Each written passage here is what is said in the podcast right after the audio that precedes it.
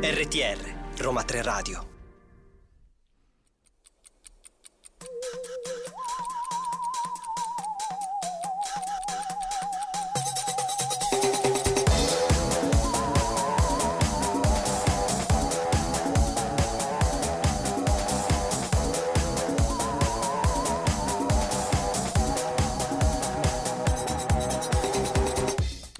Buongiorno, buongiorno a tutti e a tutte le nostre ascoltatrici e ascoltatori. Siamo Giovanni Verazzo e Alessandra Prosperi per la nuova puntata di mainstreaming del mercoledì. Allora, prima di iniziare, Alessandra, oggi primo giorno in voce, come te la senti?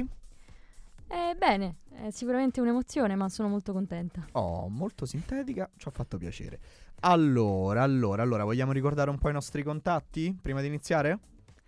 Eh, sì, allora, ci potete seguire su TikTok, su Instagram, su Facebook. E ci trovate su TikTok come Roma 3 Radio con il 3 scritto in cifra e su Facebook e Instagram come Roma 3 Radio con il 3 scritto in lettere. Inoltre vi ricordiamo che potete ascoltare mainstreaming tutti i lunedì, mercoledì e venerdì al sito uniroma3.radio.it. L'ho detto bene? No, l'ho detto sbagliatissimo. Perfetto. Radio.uniroma3.it. Scusatemi. Allora, è, marti- è mattina per tutti. Stavo per dire è Martina per tutti, volendo. Giusto, è mattina Vabbè, per ci tutti. sta, ci sta, ci sta. Allora, noi siamo pronti, partiamo tra poco con le notizie, ma per adesso ci ascoltiamo un po' di musica.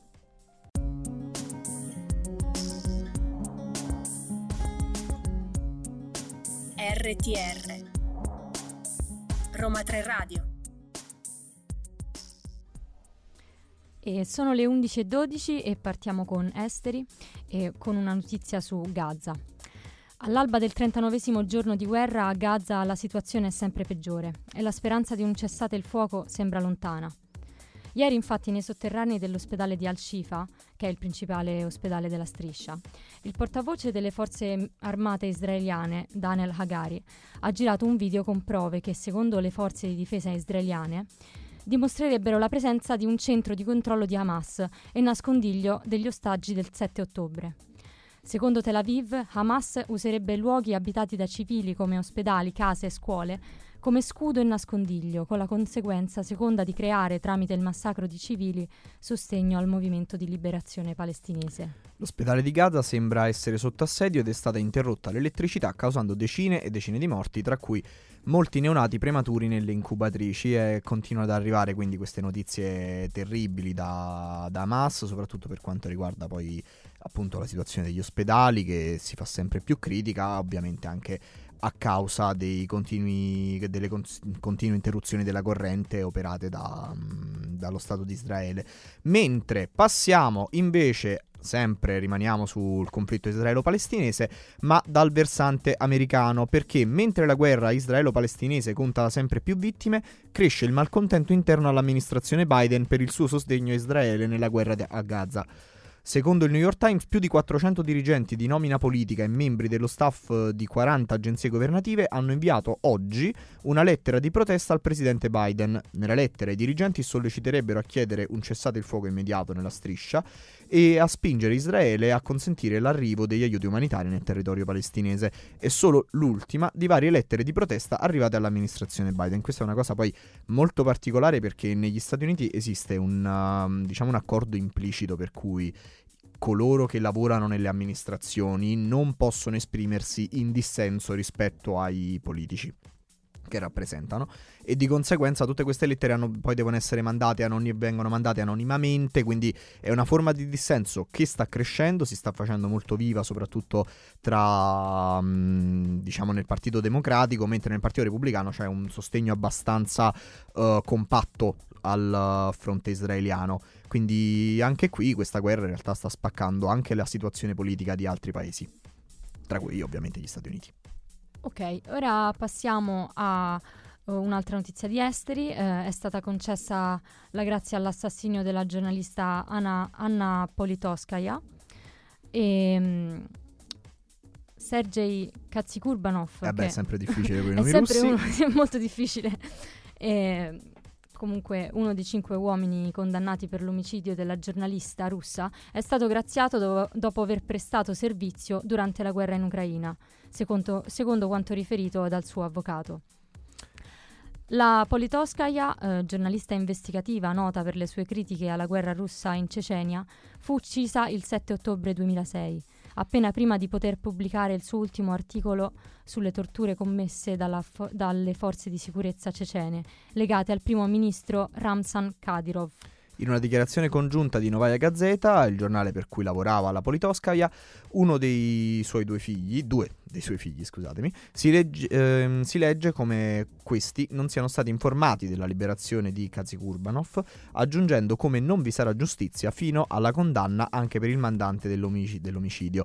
E va bene, oggi abbiamo una mattinata da esteri, arrivano notizie particolarmente, particolarmente po- poco allegre, sì. po- poco allegre. E noi però adesso cambiamo un po' tono, passiamo alla musica e ascoltiamo Vivere tutte le vite.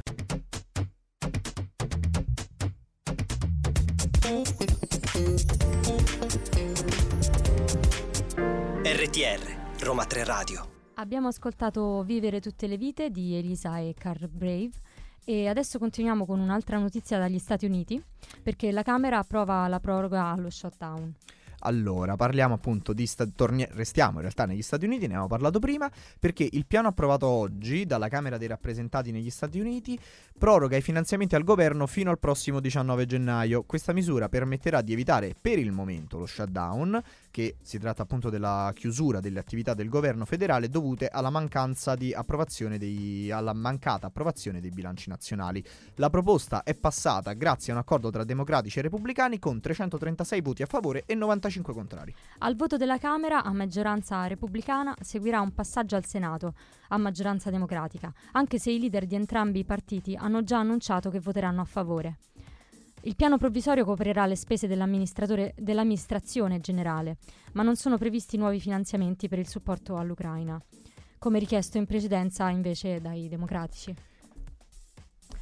E che cosa, che cosa ne pensi tu Giovanni di questo? E allora lo shutdown in realtà era già stato prorogato dalla precedente amministrazione della Camera, che poi ovviamente abbiamo parlato, dimissioni, Mike Johnson, nuovo presidente della Camera, e uh, appunto prorogato perché in realtà lo shutdown uh, è una un po' delle grandi paure dei presidenti, soprattutto dei presidenti che stanno correndo per una rielezione come Biden, perché ovviamente, oltre alla chiusura di tutte le attività governative, tra, tra, le attività governative c'è un sacco di lavoro che viene svolto in realtà da dei dipendenti del governo federale e questi dipendenti durante i periodi di shutdown non vengono pagati.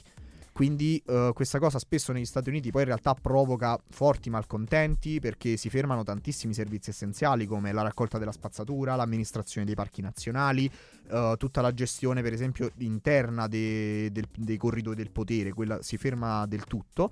E ovviamente quando un presidente ambisce a una rielezione, presentarsi sapendo che il presidente non è stato in grado di gestire la manovra di bilancio e che quindi per via di questa mala gestione parte del personale del governo federale non verrà pagata, non è un buon, è un buon inizio per una campagna elettorale che, ricordiamo, si svolgerà questa primavera.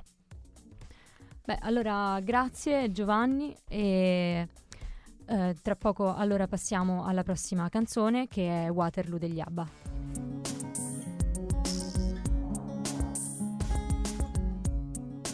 RTR Roma 3 Radio le notizie di esteri, passiamo a interni, passiamo alle notizie che arrivano dal nostro paese e partiamo un po' con questa, un po con questa situazione elettorale che, che si va prospettando dal nuovo sondaggio di SVG perché per il TG La 7 è stato pubblicato questo sondaggio che riguarda le intenzioni di voto aggiornate al 13 novembre e il sondaggio fotografa una situazione in cui tutti i principali partiti, quindi ovviamente Fratelli d'Italia, Movimento 5 Stelle, PD e Lega, sembrano in calo con il partito della Premier Meloni che rimane ciò nonostante ampiamente il primo nei consensi. La perdita di 0.1 punti percentuali mantiene comunque il valore fino al 29.1%.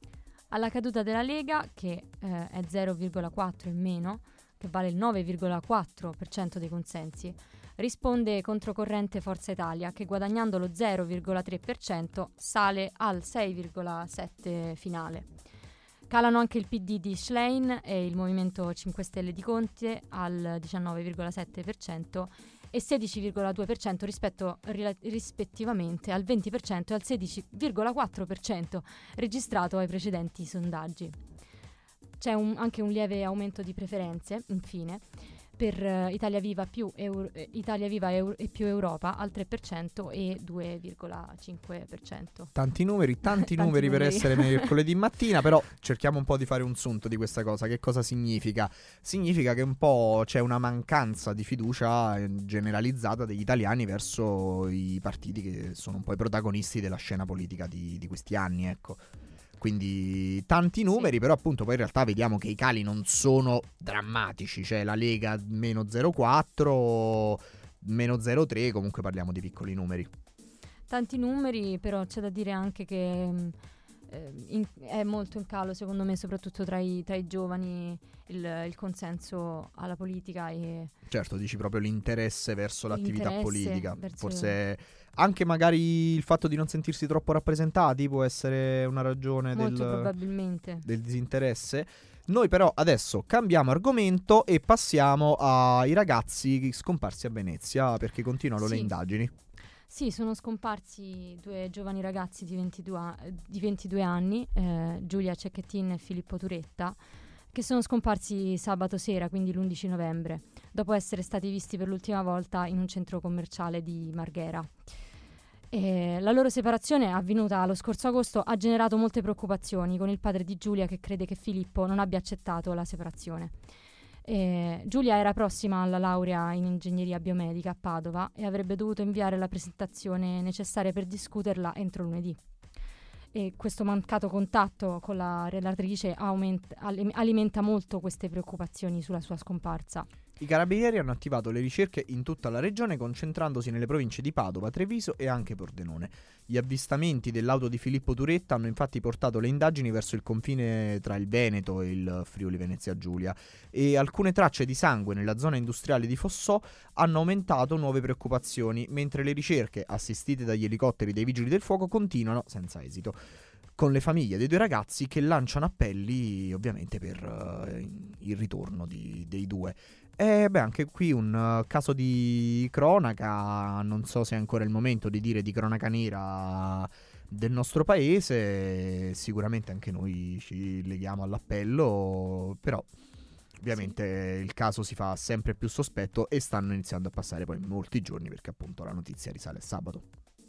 Sì, è abbastanza spaventoso, mm, dico sinceramente anche mh, mm, pensando che sono due ragazzi 22 anni, insomma come tutti noi in radio e pensare che questo tipo di cose può succedere a tutti è quello che fa più paura quando uno legge un articolo di Certo, di perché cronaca. si parla di studenti, si parla di fuorisede, si parla di universitari, quindi la cosa ci tocca in primo piano, ma adesso alleggeriamo un po' il tono e ci ascoltiamo Mammasita di Achille Lauro.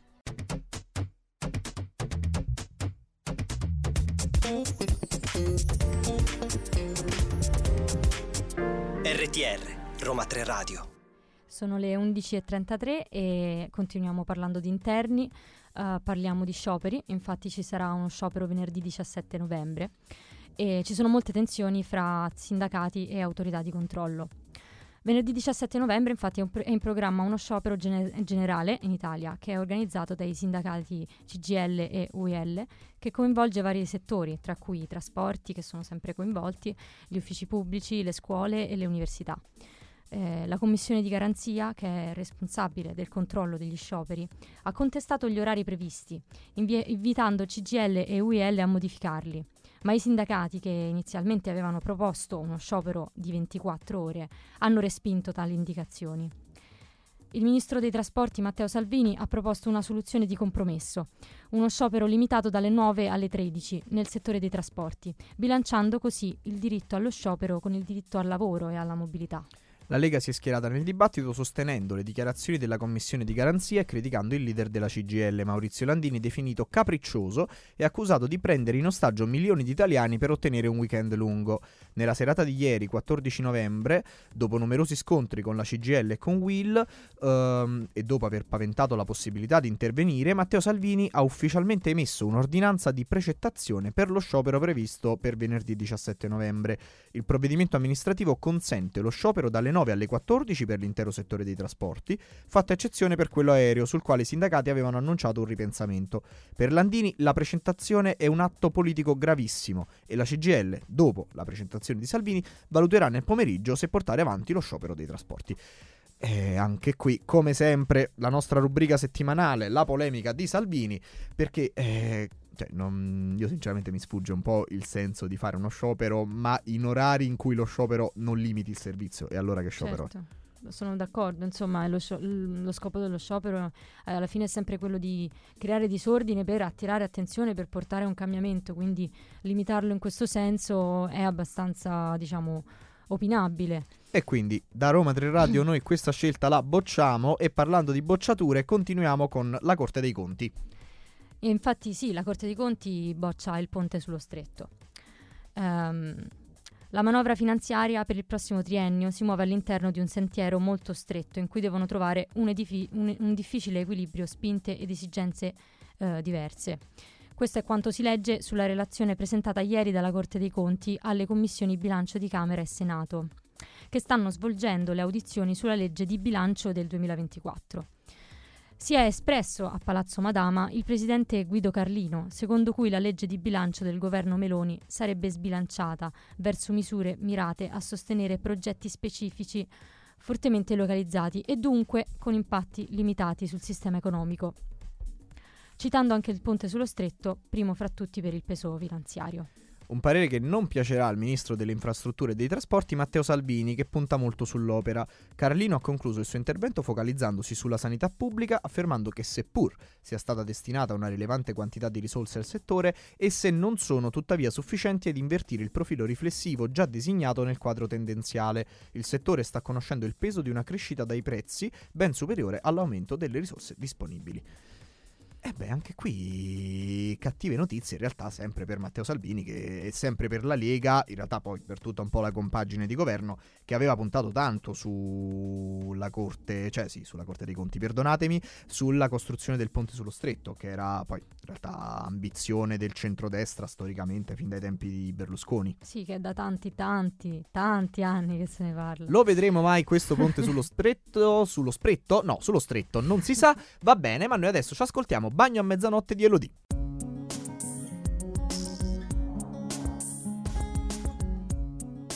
RTR Roma 3 Radio. Abbiamo ascoltato Bagno a mezzanotte di Elodie e adesso parliamo di cronaca romana.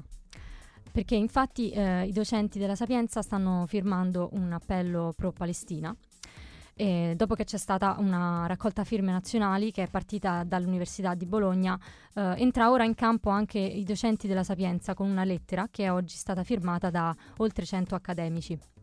Nella lettera emerge la difficoltà dell'Università romana nel fare un dibattito sul, se- sul tema del conflitto israelo-palestinese, sulle origini storiche, sulle, visi- scusate, sulle vicissitudini Eh più beh, recenti. e le conseguenze in termini di perdite umane e violazioni de- di diritti umani.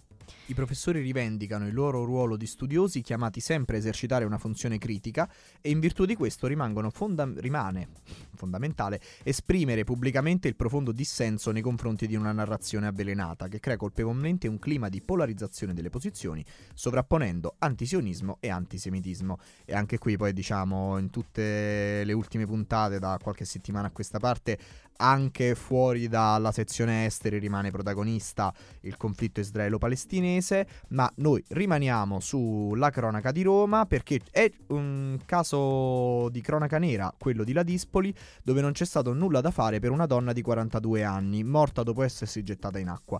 Alcuni pescatori hanno tentato di portarla in salvo, ma è stato inutile anche il tentativo di salvarla da parte del 118. A dare l'allarme, nel tratto antistante la spiaggia tra via Fregene e via Santa Severa attorno alle 11.30, è stato un uomo che stava passeggiando sull'arenile con il proprio cane. Dopo essere stata adagiata sulla battigia, gli operatori del 118 hanno tentato l'impossibile, ma la, mor- la donna è morta poco dopo. Gli agenti della Polizia di Stato ora indagano sull'accaduto, con nessuna ipotesi scartata al momento, compresa la possibilità di un malore o di un incidente sugli, sugli scogli. Per ora l'ipotesi più probabile è che la donna sola sulla spiaggia sia annegata dopo essere caduta in mare per aver perso l'equilibrio. Eh beh, fa sempre dispiacere dover dare questo tipo di notizie, speriamo sempre di non doverne dare. Noi però adesso siamo un po' stretti con i tempi, quindi passiamo alla musica e ascoltiamo I Know di Travis Scott.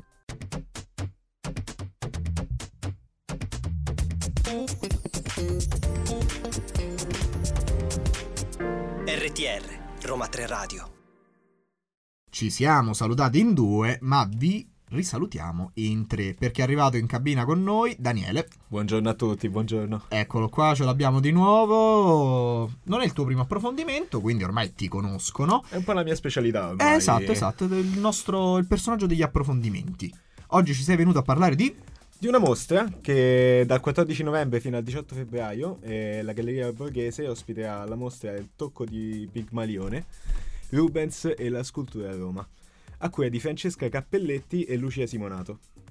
L'esposizione, composta da 50 opere provenienti dai più importanti musei del mondo, racconta una nuova visione dell'antico e dei concetti di naturale e di imitazione. Una grammatica artistica che, grazie alla collezione ai prestiti, parte dallo sguardo rivoluzionario di Rubens e incontra i maestri della pittura italiana, con, la- con l'artista fiammingo. Rubens, che tramite il suo tocco vibrante conferisce un nuovo senso di naturalismo e vita alle opere create. Questo percorso permetterà un confronto diretto con la statuaria classica e porrà in dialogo i capolavori bernianini con il naturalismo rubensiano. Sarà possibile apprezzare non solo le comparazioni, ma anche l'analisi dei processi creativi del maestro barocco nel contesto culturale del Seicento a Roma. Eh Beh, qui siamo tre esperti d'arte, effettivamente, noi tre, no? Chiaramente. Sì, sì, sì, sì, sì, sì, sì. Ma vista la nostra incompetenza sull'argomento, passiamo alla prossima notizia. Perché ha dichiarato Alessandro Gasman un personaggio, quello di Dante Balestri, che amo molto perché è proprio il professore che non ho avuto, così intelligente, sensibile e anche psicologo. Questa storia utilizza la commedia per arrivare alle persone ed io ritengo che sia la forma cinematografica che assomiglia di più alla vita reale. Con queste parole Alessandro Gasman è pronto a tornare in una delle serie tv più attese e amate, Un professore con la regia di Alessandro Casale. La seconda stagione andrà in onda su Rai 1 da domani, giovedì, alle 21.30, ma i primi due episodi sono già disponibili in anteprima su Rai Play da ieri. Ci sarà una novità anche nella musica che accompagnerà le puntate. Infatti, eh, nel corso della conferenza stampa è stato annunciato che Leo Gasman ha scritto un pezzo inedito per Un professore 2. Il cantautore farà perciò parte della colonna sonora dei nuovi episodi, episodi della fiction. E va bene, allora noi sicuramente poi vi terremo aggiornati su questa nuova serie che uscirà per la Rai con il nostro programma Siamo Serie qui a Roma 3 Radio. Ma adesso ascoltiamo un po' di musica e ascoltiamo Crazy Love di Marrakesh.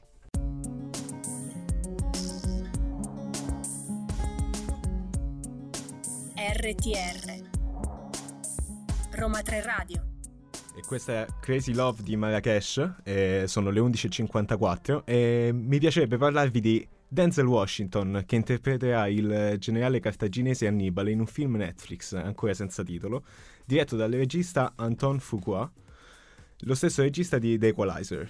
Eh, la sceneggiatura è di John Logan il tre volte premio Oscar autore di The Aviator e Hugo Cabaret, entrambi regia di Martin Scorsese e del Gladiatore regi- regia di Ridley Scott.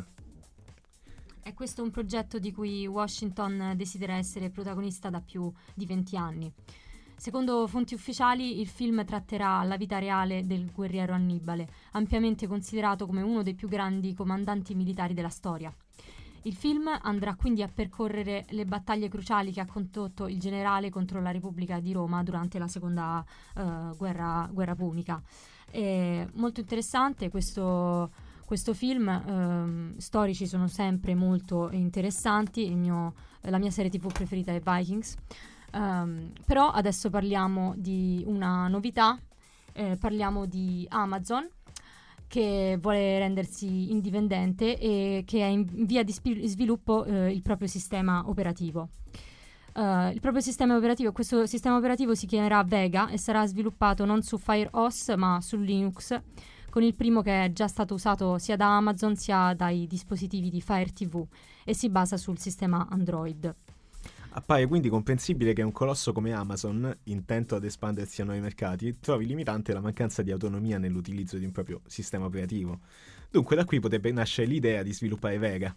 Nel mentre i rumors si susseguono e l'assenza di una smentita ufficiale potrebbe di fatto essere la conferma di, di questo procedimento. La grande differenza in caso di ufficialità è data dalla maggiore libertà di sviluppo di Vega e quindi basata sul sistema operativo Source Linux, che permetterebbe di progettare e sviluppare applicazioni proprie anche in altri settori, tra cui la domotica. Non è infine da escludere la rivalutazione di Amazon sulla propria posizione nel mercato della telefonia mobile. E beh, quindi qua siamo un po' entrati anche nel discorso tecnologia che in realtà finiremo un po' di approfondire nel prossimo blocco perché so che Daniele ha una cosa particolare oggi. Assolutamente. E va bene, allora ci risentiamo tra poco e adesso ascoltiamo Vampire di Olivia Rodrigo.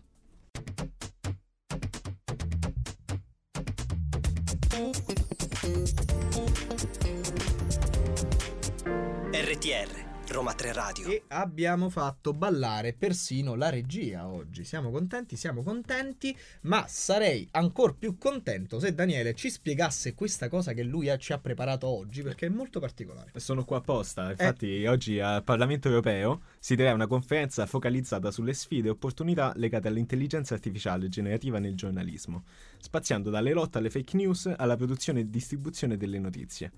L'Unione Europea che è leader nella regolamentazione dell'intelligenza artificiale, punta ad approvare entro fine anno una normativa che stabilirà le regole per l'utilizzo di questa tecnologia, la quale sta già rapidamente sconvolgendo la nostra quotidianità. Queste regole diventano cruciali a causa delle capacità dell'attuale intelligenza artificiale di generare contenuti con notevole realismo, rendendo sempre più necessario per i lettori un nuovo livello di revisione critica delle notizie prima di poterne garantire l'affidabilità. Per l'Unione Europea è dunque fondamentale restare al passo con questa tecnologia in continua evoluzione, sia per limitarne gli usi impropri, sia per cogliere appieno le opportunità che essa offre. Beh, non so voi, ma io mi ritrovo abbastanza spesso ad utilizzare l'intelligenza artificiale sì? ultimamente.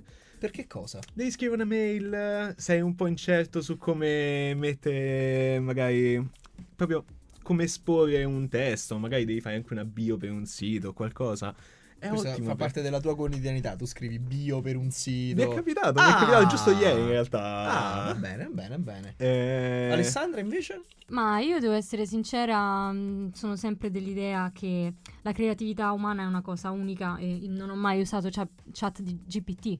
Seppure è interessante leggere questo questo articolo perché questo articolo è stato scritto con l'aiuto di chat GPT ed è comunque uh, come dire un articolo che è molto infatti Daniele ma scusa ma che hai combinato perché questo che, che, tu hai scritto in fondo al pezzo che l'hai scritto con chat GPT ed è proprio qui che volevo arrivare oh. infatti proprio quando fatto? parliamo di questo è una scusa per non lavorare per non scrivere i pezzi ma!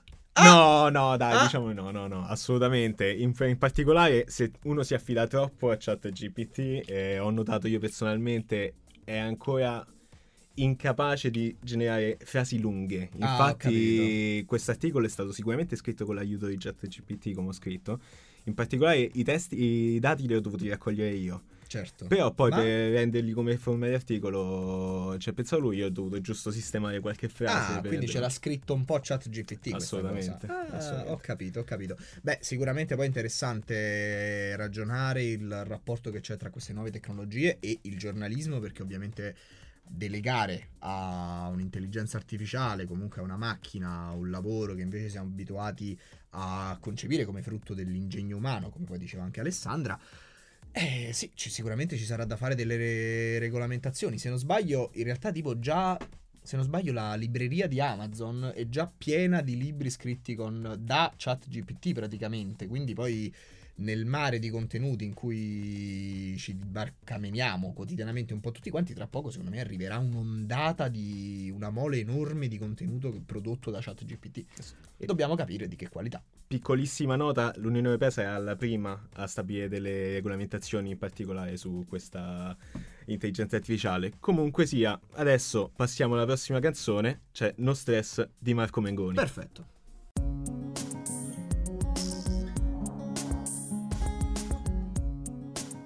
RTR Roma 3 Radio Ed eravamo in tre a darvi le notizie di cultura e spettacolo e sempre in tre vi daremo le notizie di sport ma con un cambio di squadra perché ci ha salutati Daniele ma ci ha... no, ci ha salutati comunque, sempre salutare Sì, in effettivamente. effetti sì. E quindi è tornato il nostro espertone di oggi perché manca il nostro canonico ormai Luca Salvagnin. Quindi andiamo con Gregorio che ci parla del Napoli poi. Dopo essere stato nell'area da qualche giorno, l'esonero dell'allenatore francese del Napoli, Rudy Garcia, si concretizza con annesso inaspettato ritorno di Mazzarri. Contemporaneo rispetto all'uscita della notizia dell'esonero, è uscito infatti il tweet del presidente De Laurentiis, che con un entusiastico bentornato Walter ufficializza il ritorno dell'allenatore dopo dieci anni. Maz- Fermi tutti. Che è successo? Momento è... Vai. Mazzari ha guidato il Napoli dal 2009 al 2013, legando proprio alla maglia azzurra i suoi principali successi e traguardi da tecnico, con una qualificazione all'Europa League, una, della- una alla Champions League e un terzo posto, oltre alla vittoria sulla Juventus nella Coppa Italia del 2012. Non sono mancati comunque i consueti ringraziamenti a Garzia e al suo staff per i lavori svolti nonostante la revoca prematura dell'incarico. Beh, io di calcio non capisco granché. Eh, Nemmeno io, quindi... Neanche io. Ah! Proprio abbi- abbiamo fatto il trio. Eh, si vede che non c'è Luca Salvagnin. e se ci fosse Luca Salvagnin, oltre a farci una dovuta lavata di capo per la nostra incompetenza, regia, incompetenza si può dire? La regia fa spallucce, va bene. Va bene, ma dal calcio passiamo al tennis. E oggi per addirittura abbiamo due nomi di tennisti che conosco entrambi. Eh beh, io arriverò alla fine della stagione che sarò un esperto nazionale di tennis. Stavolta invece la regia fa. Non fa più spallucce, fa un altro gesto che non si può dire.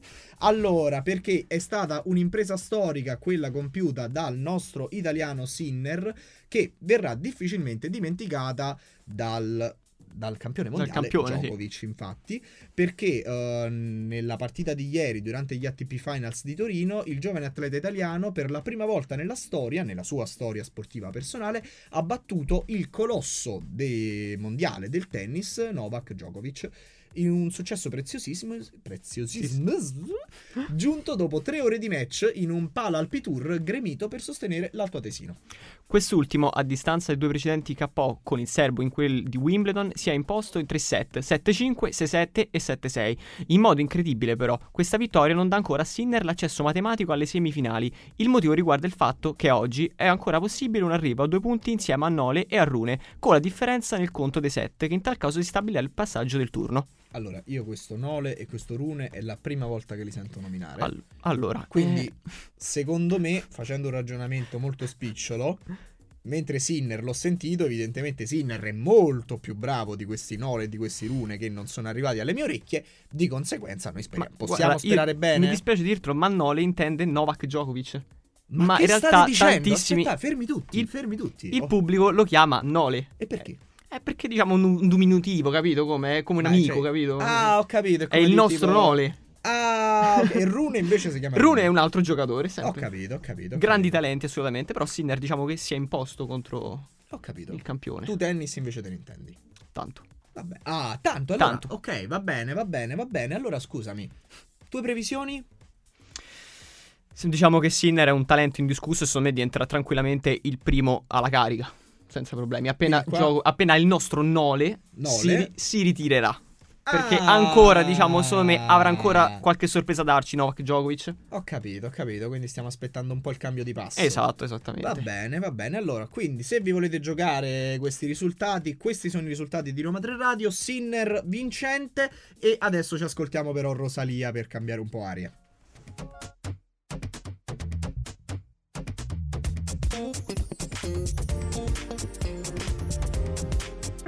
RTR Roma 3 Radio. E abbiamo ascoltato Beso di Rosalia e anche questa canzone ha fatto eh, ballare la regia. La E- regia oggi poi in realtà è solo Melissa che balla dal di là dello, dello specchio. No, del- al di là dello specchio ho fatto anche la citazione al libro. Sì? Ho detto giusto?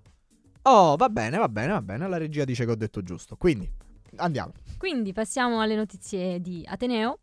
Uh, domani, ovvero 16 novembre, alle ore 11 presso il, dis- il Dipartimento di Giurisprudenza di Roma 3 si terrà un dibattito pubblico dal titolo Women in Renewable Energies. È giusta la mia pronuncia? Avrei Giovanni, detto forse women, women in women- renewable energies. Women Regia? in Renewable Energies. Attenzione che io ho un bellissimo B2 barra C1, Ai ai ai, ai, ai. Vabbè, va bene. c'è va da fare un po' di pratica. E comunque il titolo è una carriera, una carriera nelle energie rinnovabili. Io sento già la voce di un nostro ministro che farebbe: Ecco, io voglio la notizia detta in italiano, ma perché dobbiamo fare i titoli in inglese? Va bene, eh, le voglio in italiano. Ecco, la regia fa il segno di assenso che si fa ai pazzi di solito. Perfetto. Andiamo avanti. Andiamo avanti. Eh, la giornata sarà aperta a tutte le studentesse interessate a intraprendere una carriera nel settore delle energie rinnovabili. Green Horse Advisory, in collaborazione con il centro Europe Direct dell'Università degli Studi Roma 3, lancia il primo appuntamento del progetto The Wire Club, eh, iniziativa che ha lo scopo di fotografare la situazione della diversità di genere all'interno del settore delle energie rinnovabili e condividere le migliori best practice e la visione dei maggiori esperti per stimolare una crescente presenza femminile all'interno del settore. In tua difesa, le migliori best practice era proprio un inglesismo inutile, secondo me. Vero? Però va bene, va bene, bene, è andata così. Ma regia, perché ho deciso che oggi parlo con la regia. Ma il centro Europe Direct dell'Università degli Studi di Roma 3 non è lo stesso che collabora con il nostro fantastico programma Listen to You? Sì? Sì? Mi fanno segno di sì. Quindi, inoltre a questa bellissima iniziativa alla quale invitiamo tutte le nostre ascoltatrici a partecipare, vi ricordiamo anche che potete seguire Listen to EU, che è il nostro programma qui alla radio in collaborazione con l'Europe Direct dell'Università degli Studi di Roma 3. L'ho detto tutto quanto, ma ovviamente era dato per scontato. Beh, eh, quindi che dire, questa università ha un'offerta incredibile. Posso fare un po' di marchette? Iscrivetevi, iscrivetevi a Roma 3. Cioè, sicuramente poi chi ci sta ascoltando probabilmente è già iscritto, iscritta. Sì? No? Sì? Fatemi segni? Sì, sì, sì, sì, sì, sì, abbiamo deciso, abbiamo Immagino fatto di sì. delle mirate analisi sul nostro pubblico e pubblico di Roma 3, però appunto tenetevi sempre aggiornati poi sulla pagina dell'Ateneo dove trovate sempre gli ultimi aggiornamenti per quanto riguarda gli eventi proposti dalla nostra bellissima università. Ma oggi siamo andati corti in realtà perché di Ateneo c'era solo questa cosa qui Sì. e quindi ci ascoltiamo un po' di musica, regia, che dite? Perfetto.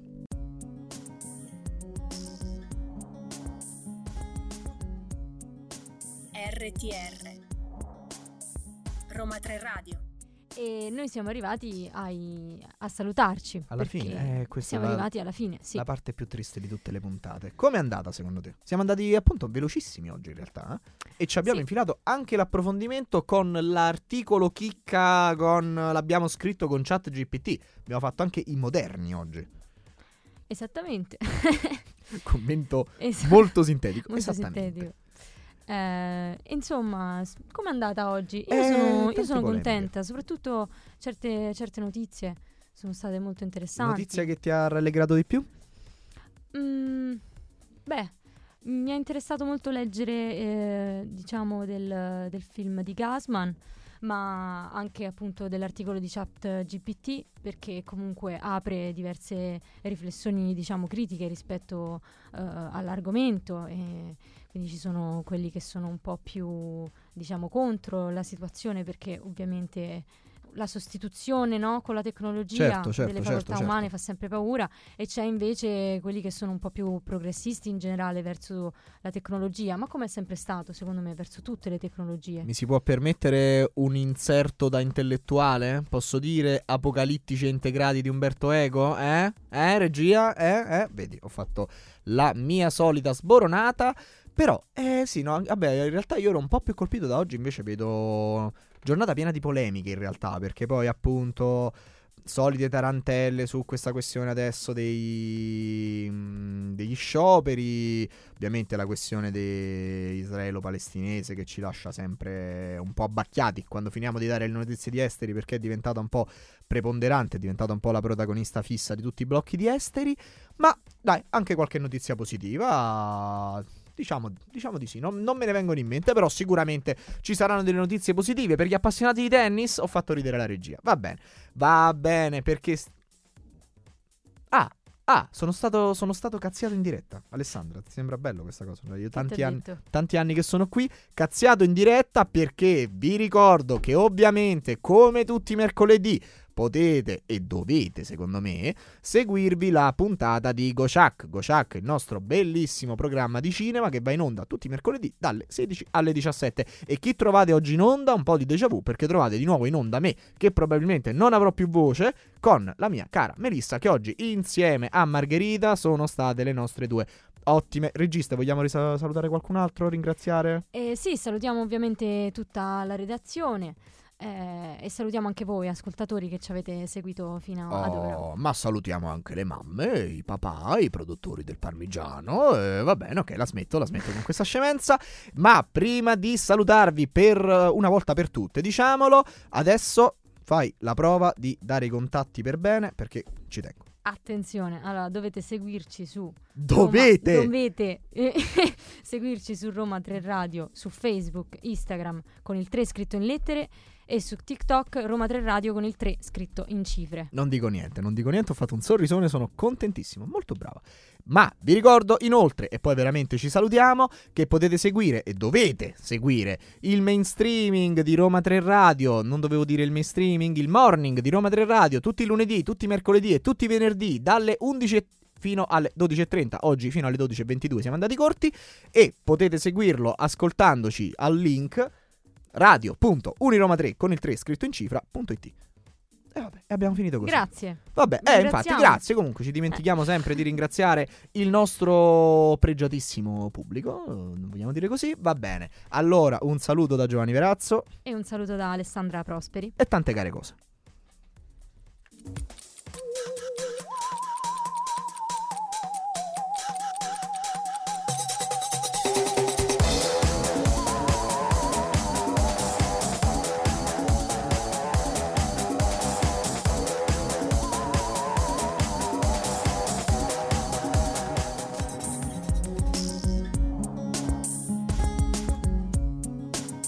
RTR Roma 3 Radio